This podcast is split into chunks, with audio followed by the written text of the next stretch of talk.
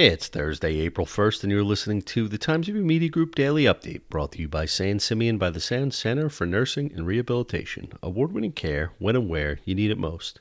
A Riverhead man who allegedly sexually abused a child in a Route 58 parking lot was indicted by a grand jury Wednesday, according to Suffolk County District Attorney Timothy Sini. Jose Samuel Carabantes Pineda, 35, was charged with predatory sexual assault against a child and other charges.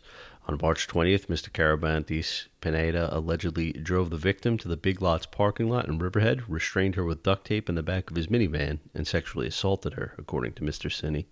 A Good Samaritan in the parking lot heard screaming coming from the vehicle, knocked on the windows, then observed the defendant get into the driver's seat and pull away.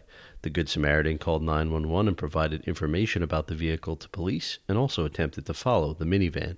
Police arrested Mr. Carabantes Pineda when he returned home. In a split vote Wednesday, the Southold Town Board voted to approve the Police Reform and Reinvention Collaborative Plan.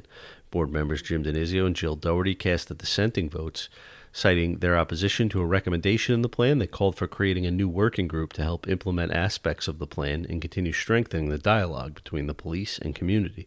Both Mr. Dinizio and Ms. Doherty cast their no votes but praised the Justice Review and Reform Task Force for their work on the plan. Over the past year, as the COVID 19 pandemic claimed lives and sent thousands to hospitals and into ICUs, another epidemic was also raging opioids. While experts say the opioid addiction crisis has changed in recent years, it has never abated. And during the year of COVID 19, it lay ominously in the background as North Fork residents, like all Americans, remained focused on the pandemic. And during the year, it got a lot worse. After averaging about 300 patients a year at Quannacut Outpatient Services in Riverhead, that number spiked to more than 400 in 2021, a 33% increase. Read more about what the facility is doing on Riverhead News Review and SuffolkTimes.com today. Expect rain early today with a high near 49 degrees according to the National Weather Service. The low tonight will be around 30. I'm Grant Parpan, and that's our update for Thursday. Check back for more news throughout the day.